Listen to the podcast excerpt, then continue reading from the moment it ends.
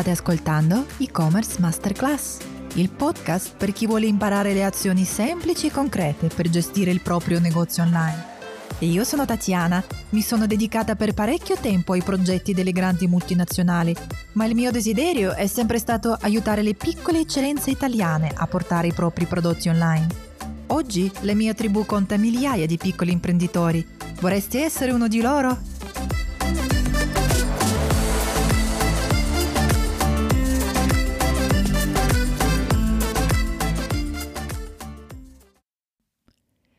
Ciao a tutti, come state?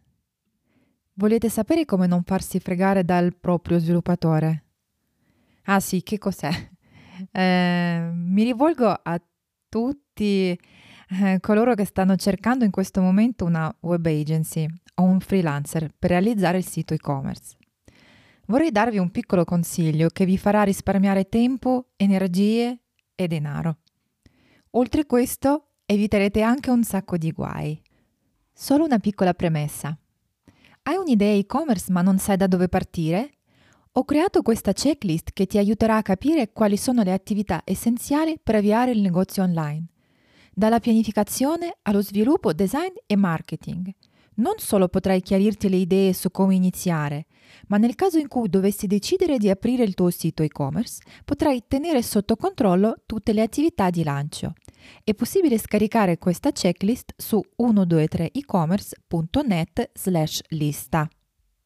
Torniamo al nostro argomento di oggi. Come si fa a non farsi fregare dal proprio sviluppatore? Intanto mi direte, ma chi sono per darvi consigli? Allora, tanti anni fa ero come molti imprenditori principianti. Avevo in mente un progetto, ma non avevo esperienza di lavoro con degli sviluppatori e ho perso tanti soldi e soprattutto tempo. Dopo aver collaborato con tantissime agenzie locali e freelancer trovati su Fiverr e Upwork, negli anni ho individuato alcuni criteri di selezione di una web agency. Quindi vorrei condividere con voi alcune cose che vi saranno sicuramente utili.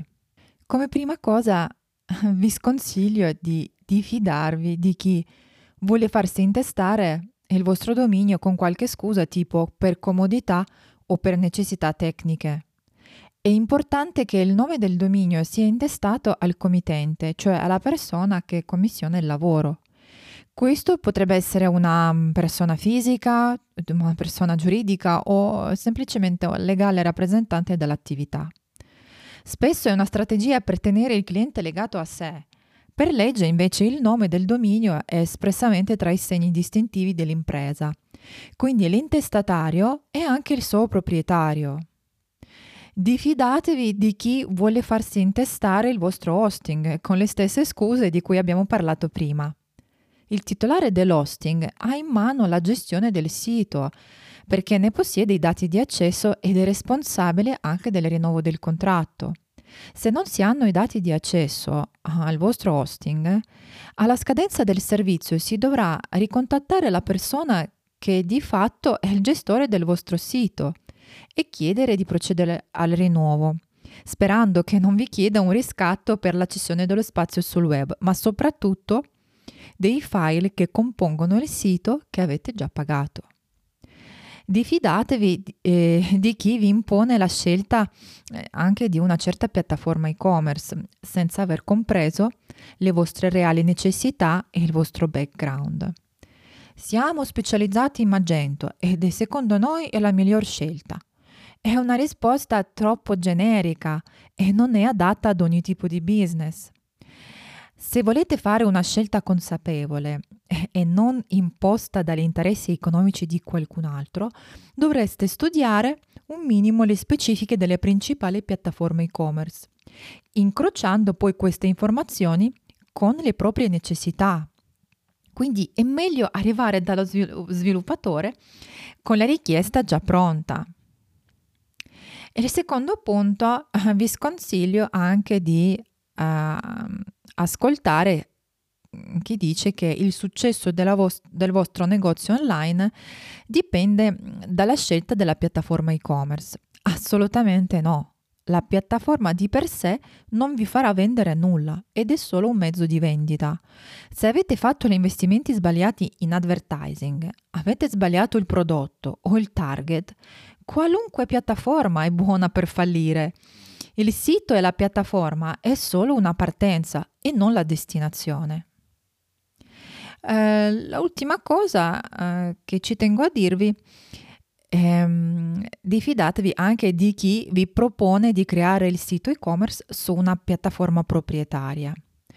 Non siamo più negli anni 90, quando per vendere online serviva un software particolare. Ci sono un sacco di ottime piattaforme open e closed source sulle quali eh, funzionano benissimo milioni di negozi online. Costruire il sito eh, sulla piattaforma e-commerce proprietaria significa legarsi a vita all'agenzia che l'ha creato, dipendere dai loro aggiornamenti, dalla fattibilità o non fattibilità di alcune funzioni, dalla stabilità dei loro sistemi, eccetera, eccetera.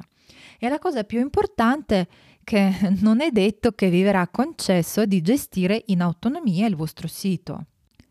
Come ultima cosa, diffidatevi anche eh, degli sviluppatori tuttofare, perché web development, web design, grafica, marketing, digital marketing sono lavori diversi e richiedono competenze diverse. Queste sono le cose principali, per il resto vi basterà il buon senso. In bocca al lupo e fatemi sapere come va. Alla prossima, ciao ciao!